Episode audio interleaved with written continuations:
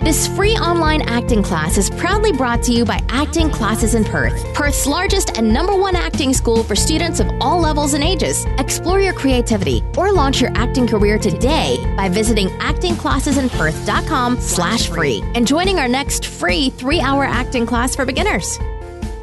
Hi everyone and welcome. It's Lauren here from Acting Classes in Perth and this is episode number two of the Acting Classes in Perth Your Questions Answered Daily Show. The show where I'm here to answer all your acting related questions every single day at 7pm, seven days a week here on Facebook Live and also on YouTube Live simultaneously. Now a huge thank you and a big shout out if you are currently currently watching us already. Before we jump into that question, I think it's appropriate that we um, let's run the intro. Every day, we answer a new question asked by you, our students, and our listeners. This is the Acting Classes in Perth Your Questions Answered podcast. All right, so today's question comes in from Ashley Minson. Let's hear what Ashley's question is for this episode. Take it away, Ashley.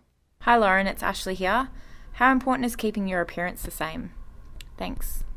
Thank you so much, Ashley. What a great question. I do get this question a lot at workshops uh, here at acting classes in Perth. So I guess I tend to answer this question in two different ways. So the first one is if you have been cast in something and you're coming up to rehearsals or shooting uh, or going on stage with that particular role, then don't change your look. I think that if you have been uh, given the role of a character, they've probably cast you in that role for part of the reason being you look like the character they're after. So unless they have specifically asked you uh, to change your look, then I would not go out and change, uh, you know, anything, not even a haircut. If you feel you need to do that, please speak to the production or the director before you go and uh, get a haircut or any great makeover.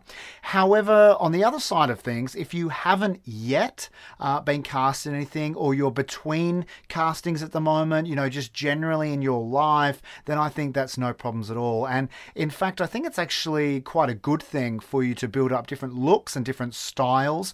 And when you do get your haircut, when you do get a new look or a new style, I think it's really important that you also leverage that opportunity to get some new headshots taken, even even if that is just, you know, a friend of yours uh, taking some photos for you so that you can throw those up on uh, either your website if you have one as an actor, which you should, so important, uh, or your Star Now profile and also your social media accounts.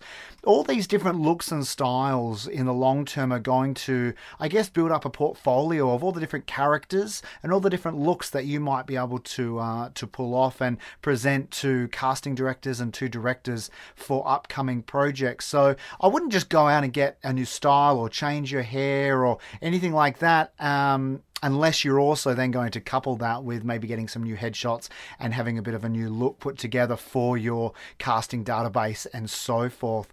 Don't forget though that if you have a very specific look and that works really well for you, uh, then of course it may uh, impact you in a way that you're not expecting. You may not get cast in as many things moving forward if you have a hugely dramatic change uh, because a lot of the roles you were getting may have been for a specific type. And so there's just, I guess, a, a part of your career change, a part of your decision making that really needs to come into play strategically for you moving forward and deciding whether it is something that you want to do or not. But I, I, I actually feel overall, um, Ashley, it's a, a great thing to do. Keep it fresh, change it up, make sure you leverage all the new changes that you make uh, and stay connected. And then I think also I would be kind of, when I've been to auditions, is if I was you or anyone out there considering a new look is really think about okay, so I used to get maybe one out of uh, you know ten